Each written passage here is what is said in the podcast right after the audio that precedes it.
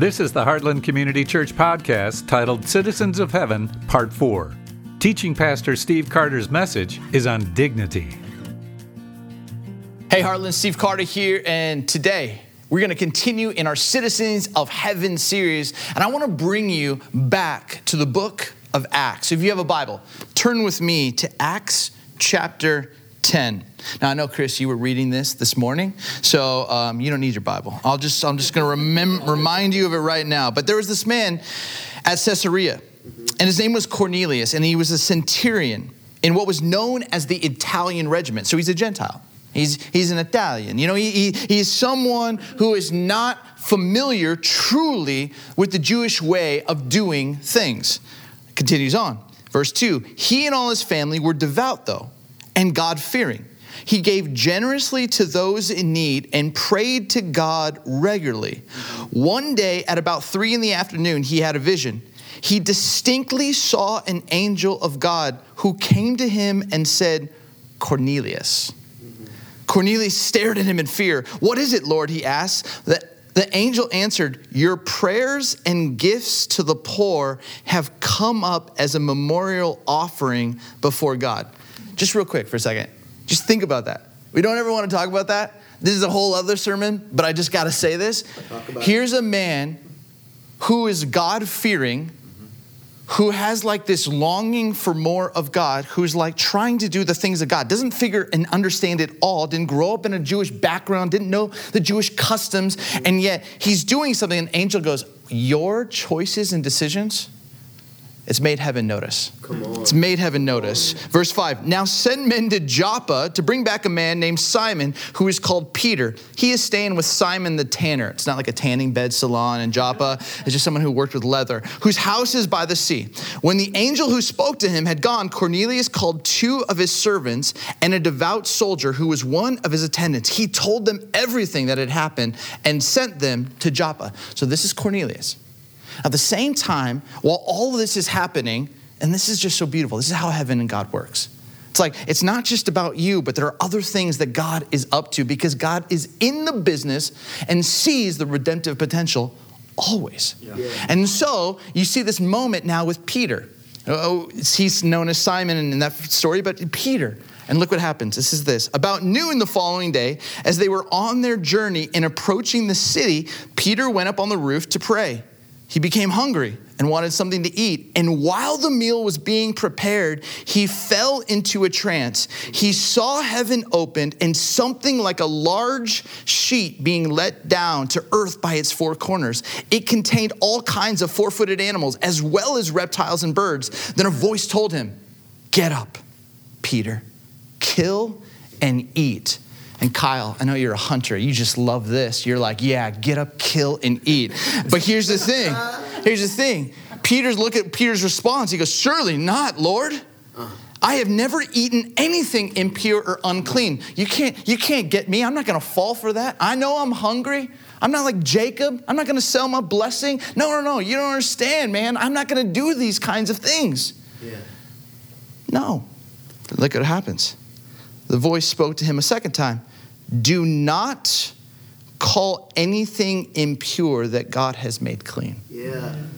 Come on. Do not call anything that God has made impure. Don't call anything that God has made clean, impure.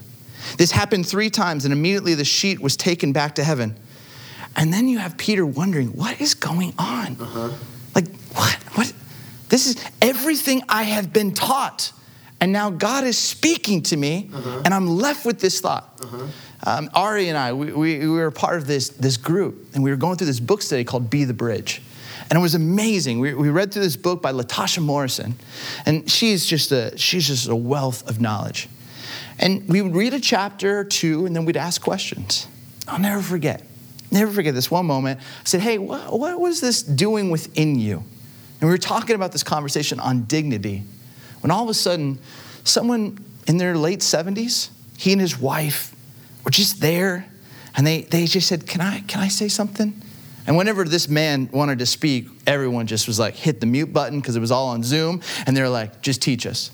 And he just said, I don't know why, I was taught hmm.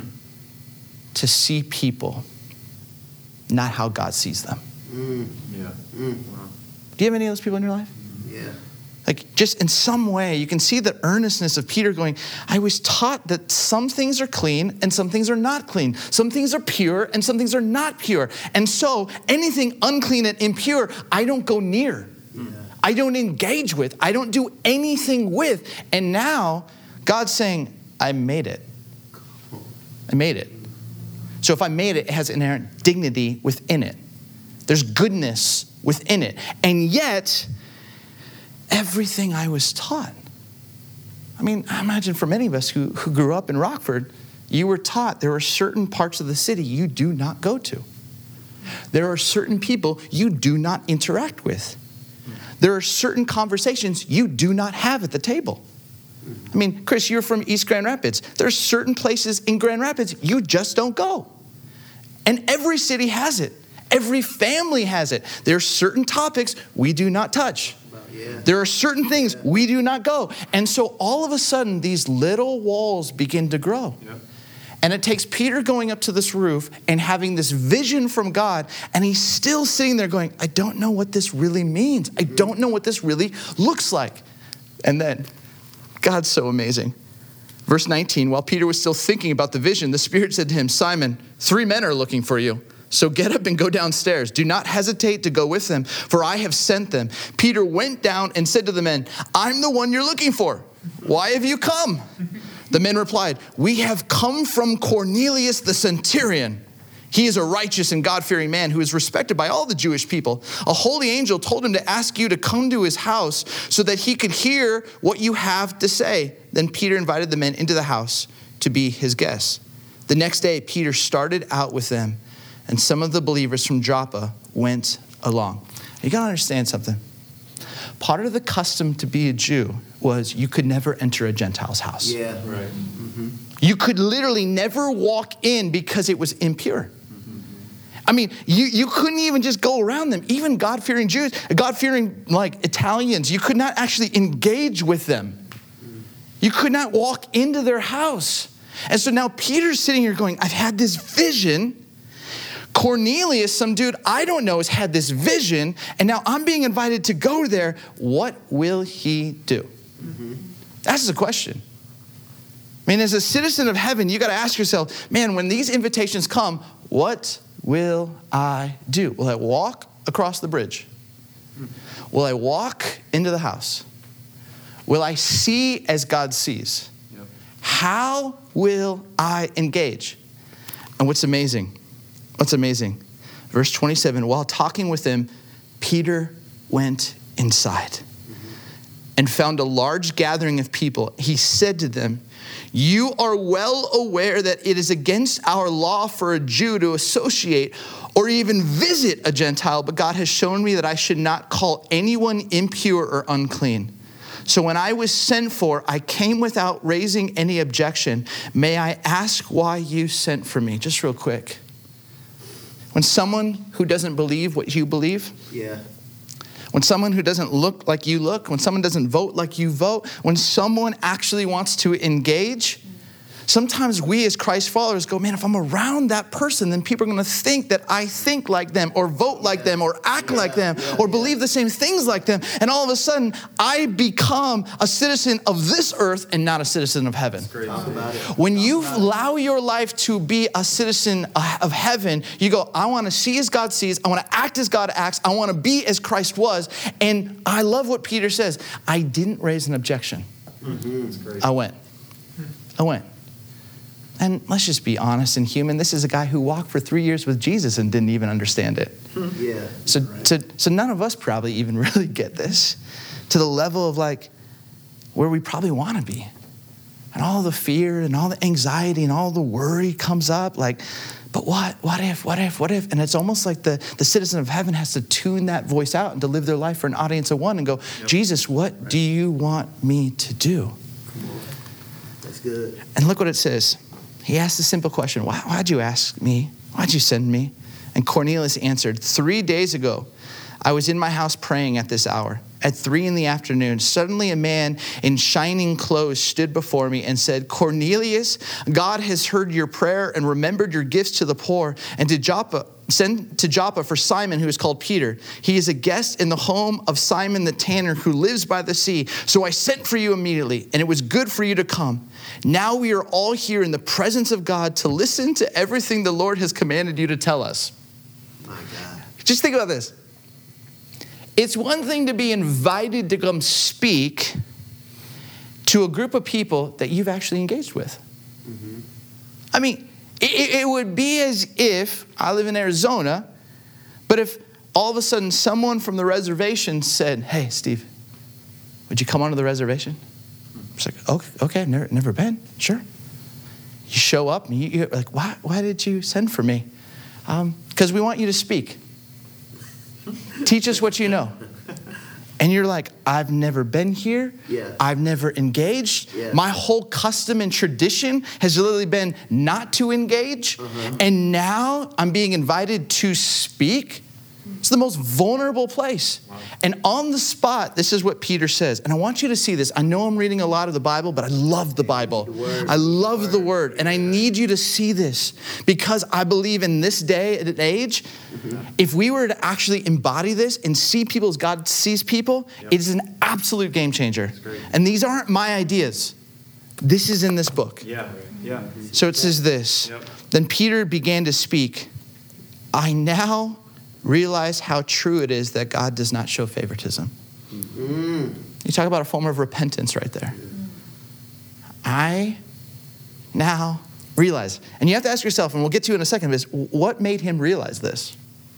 What made him realize that God does not show favoritism? We'll get to it in a second. It's awesome. But accepts from every nation the one who fears him and does what is right. You know the message God sent to the people of Israel, announcing the good news of peace through Jesus Christ, who is Lord of all. You know what has happened throughout the province of Judea, preaching in, beginning in Galilee after the baptism that John preached, how God anointed Jesus of Nazareth with the Holy Spirit and power, and how he went around doing good and healing all who were under the power of the devil because God was with him. And then look what he says We are witnesses. This is what citizens of heaven are. We bear witness to what Jesus does. We are witnesses of everything he did in the country of the Jews and in Jerusalem. They killed him by hanging him on a cross, but God raised him from the dead on the third day and caused him to be seen. He was not seen by all the people, but by witnesses whom God had already chosen, by us who ate and drank with him after he rose from the dead. He commanded us to preach to the people and to testify that he is the one whom God appointed as judge of the living and the dead. All the prophets testify about him that everyone who believes in him receives forgiveness of sins through his name. Now check this out. This is this is my favorite part. Make it plain. This is my favorite part. Verse 44. While Peter was still speaking, mm-hmm. He's still speaking. He's he's all like amped up, like I am. He's preaching. He's getting fired up. And all of a sudden, while he was still speaking, the Holy Spirit came on all who heard the message. The circumcised believers who had come with people with Peter were astonished that the gift of the Holy Spirit had been poured out even on the Gentiles. Yes, sir. Yes, sir. For they heard them speaking in tongues and praising God. This, this, this was the thought was like, you do the right stuff, you, you, you live a life that's pure, that you live a life that's clean, that you, you, you play the rules of the holiness code of the Torah, you're gonna be good with God. And now you've got Gentiles and they're hearing this message of Jesus and the Spirit of God is falling on them. And Peter's like, I, I don't have categories for this. Come on. Come on. I don't have categories for this. It's like someone, I remember like sitting with someone who had never heard a woman get up and preach. They'd grown up not believing that women could preach, and all of a sudden, a woman gets up and delivers and opens up this word, and God speaks with fire, and they're like, I've never heard that before. It's like going into a home of someone from a different culture, and you sit around the table and you're like, I've never seen what happens around this table in my context. Mm-hmm. I've never seen the faith I've never seen oppression and suffering, and I've never seen how people trusted God in my context. Yeah, yeah, it's yeah. in these moments where all of a sudden our view of God expands. When we show favoritism, what happens is our view of God gets very, very small to look like us, act like us, think like us, vote like us. And this is what Peter is, is like feeling. And if I'm really, really honest, I think that's what so much of our country is feeling. You talking about it? You And the question is will we cross that bridge? Will we walk into that living room? Will we engage? Will we see people as God sees people? Mm. But can I tell you something? One of the hardest things for Peter is we've probably all had moments where we saw God do something. And Trevor, you've been the youth pastor. Camden, you've led worship. Kyle, you doing stuff with junior high ministry. I mean, you've had moments where you've just like seen God do something. Have you ever had a moment where then you got to go explain it to your friends? And they're like, you just, you just kind of making that up. Yeah. Or maybe they didn't even, you did what? Mm. You, you, you did what? Yeah. That, that's, that's, that's not how you do it. It's not how you're supposed to do it. And Peter returns to the disciples and he tries to explain his actions, and they're angry with him. I'll tell you what, it's the closer you get to the heart and the way of Jesus, the closer that you live to the citizens of heaven, you know the people who get the most angry? It's Jesus. Often the church. Yeah. Because that's not, that's not how we do things. Yes, it's true. That's not how it's supposed to be. That's not what it's supposed to look like. That's not what I grew up. And I'm not, I'm not trying to invalidate that. That is actually real. But the truth is, every day is a door for us to step through in more dependency and expectancy on what Jesus wants to do and what the Spirit wants to do in and through us to see as God sees. Yeah. Yeah. And I just want to just read this. I know I'm reading a lot of the Bible, but I love the Bible. I love the Bible. It says this The apostles and the believers throughout Judea heard that the Gentiles also had received the word of God. So when Peter went up to Jerusalem, you know, J Town, this is the temple, this is like, this is where everyone was at, right? J Town. And said, You, look what they said. The circumcised believers criticized him. You, Peter, you went into the house of uncircumcised men and you ate with them? Mm-hmm. You? Hmm. What kind of example are you setting? You doing? They might show up to our church. they might be a part of this thing. What are you doing? This is our thing. We have power, we have control. This is our thing. What are you doing? You're wrecking it. Come on, man. And starting from the beginning, Peter told the whole story. And he tells the whole story. But here's, here's what I got to say I came at the church strong, but I want you to see this. He goes through the whole story. I'm not going to read it. But he says this When they, verse 18, when they heard this, this is being the church, those people who were criticizing because it didn't look like him, didn't act like him, it was outside their custom, they had no further objections and praised God, saying, So then, even the Gentiles, God has granted repentance that leads to life. So then, even to Democrats and Republicans, God has granted repentance that leads to life. So then, even to blacks and browns and whites, Yeah. God has let repentance that leads to life. I mean, I just think about this. We all have a familiar position. And the invitation is to constantly step out of that and allow God to shape us and form us to see as He sees. And I'll tell you what, the familiar, it's safe, it's comfortable, it's why we stayed there. But that's not what citizens of heaven do. Citizens of heaven are people of the Holy Spirit. And they are people who walk through doors, and they are people who cross bridges, and they are Yeah, people who yeah, preach yeah. the word that there is no favoritism in the kingdom of heaven. And in this heaven, in this reality, there's always repentance because the belief is that every single person, no matter their skin color, no matter their gender, every single person is only one prayer away. Do you see as God sees? And when you see as God sees, you will be a person who truly understands what dignity is all about. Let's pray. God, I know you love this church. And I, I found myself in moments, whether being in the Middle East at times, at moments in my own city, going to neighborhoods I've never been to. And there's a sense of, God, I, I just got to trust you. I, I don't know where this conversation is going to go, but I have to trust you. And so, God, I pray right now for my, my brothers and sisters of Heartland that we would have ears that are listening to heaven and we would have eyes that see as you see. That our ears would hear that gentle shepherd's voice inviting us, reminding us that repentance and heaven is for everyone mm-hmm. who's willing to say yes to you.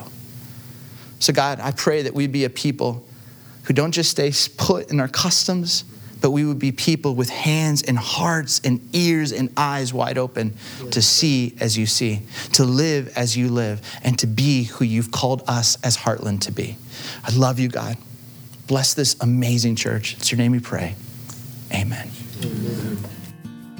You've been listening to part four of the Citizens of Heaven series with teaching pastor Steve Carter. You can experience the entire service this message came from by going to heartland.cc and clicking on the watch page, or go to our YouTube channel at Heartland CC Rockford.